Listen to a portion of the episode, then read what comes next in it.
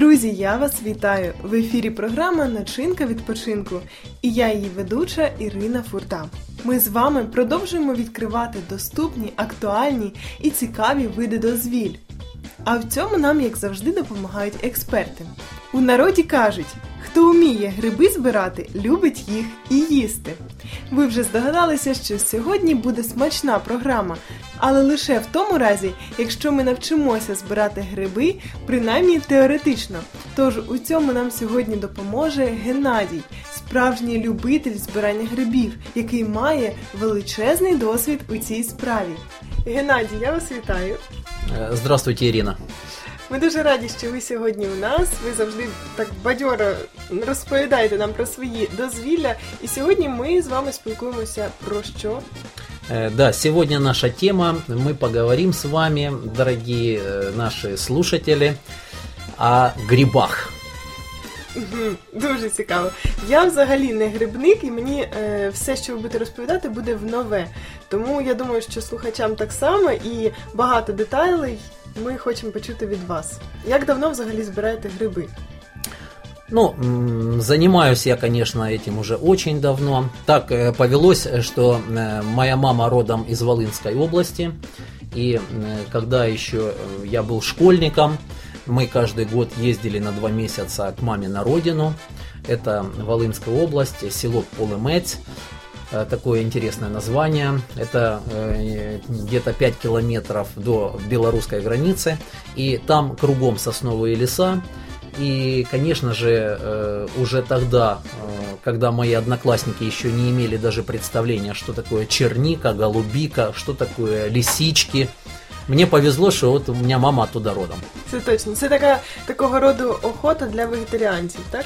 Э, Сложно сказать. Да, это, э, ну, я тогда не был вегетарианцем таким, э, поэтому мне просто нравилось гулять по лесу. Ну и, конечно же, это своего рода э, как бы такой, м, кто-то любит спорт, кто-то любит там рыбалку, кто-то любит еще какие-то азартные игры. Ну, а я всегда любил э, гулять и искать грибы. Мне было интересно находиться в лесу, тихо, спокойно, запахи определенные. Поэтому я, я люблю лес. Даже больше, чем море. Тому це точно для вас. Скажіть, будь ласка, е, в який період зазвичай е, є урожай, так скажемо, грибів? Ну, для грибов самое главное это, конечно, дожди. И, естественно, если идут дожди, то они начинаются уже в начале лета, с июня, и могут быть вплоть до декабря.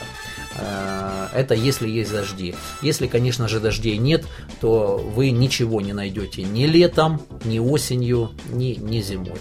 Э, Был такой случай э, несколько лет назад, когда мы с моим другом, он тоже заядлый такой грибник, и мы даже однажды с ним поехали под Змеев зимой, это было 15 декабря, стояли уже морозы, где-то было градусов 10 мороза, и мы специально выехали погулять по лесу. И мы насобирали пол ведра грибов. Они были такие замерзшие, и мы их потихонечку пилили. То есть то, что уже повылазило до морозов, они замерзли, но, по крайней мере, их можно было использовать. Так что, оказывается, еще и зимой можно собирать грибы, лишь бы не было много снега. На новорічному столі у вас була, е, було блюдо з грибів. Так? С грибів, да. Ніколи б не подумала, що в грудні можна знайти гриби. Я сам бы никогда не подумал, честно. Вот чисто просто поехал, и представьте удивление, когда ехал на электричке, люди ехали там с города по делам, на работу. З санками, Да, з лижами. с, с лыжами. Ну, какое их было удивление, когда мы назад в электричке ехали с полными э, корзинами грибов. Супер. Ну виявляється, що ваша історія про збирання грибів буде актуальна і до Нового року. Так що хто не встигне до Нового року, можете шукати гриби. Насправді дуже цікаво вас слухати, і вся інформація здається дуже корисною. І, до речі, багато нюансів і фактів, власне, мені були невідомими. І думаю, що для наших слухачів вони були також дуже корисними та пізнавальними. Але наразі я пропоную завершити наше спілкування і зробити невелику паузу, тому що в наступній програмі ми з радістю продовжимо цю тему. Тож, друзі, давайте дочекаємося, щоб дізнатися усе необхідне для того, щоб відправлятися в похід по гриби. Ну а ми з вами прощаємося і бажаємо начиняти свої смачні страви грибами, а свій відпочинок начиняйте разом з нами.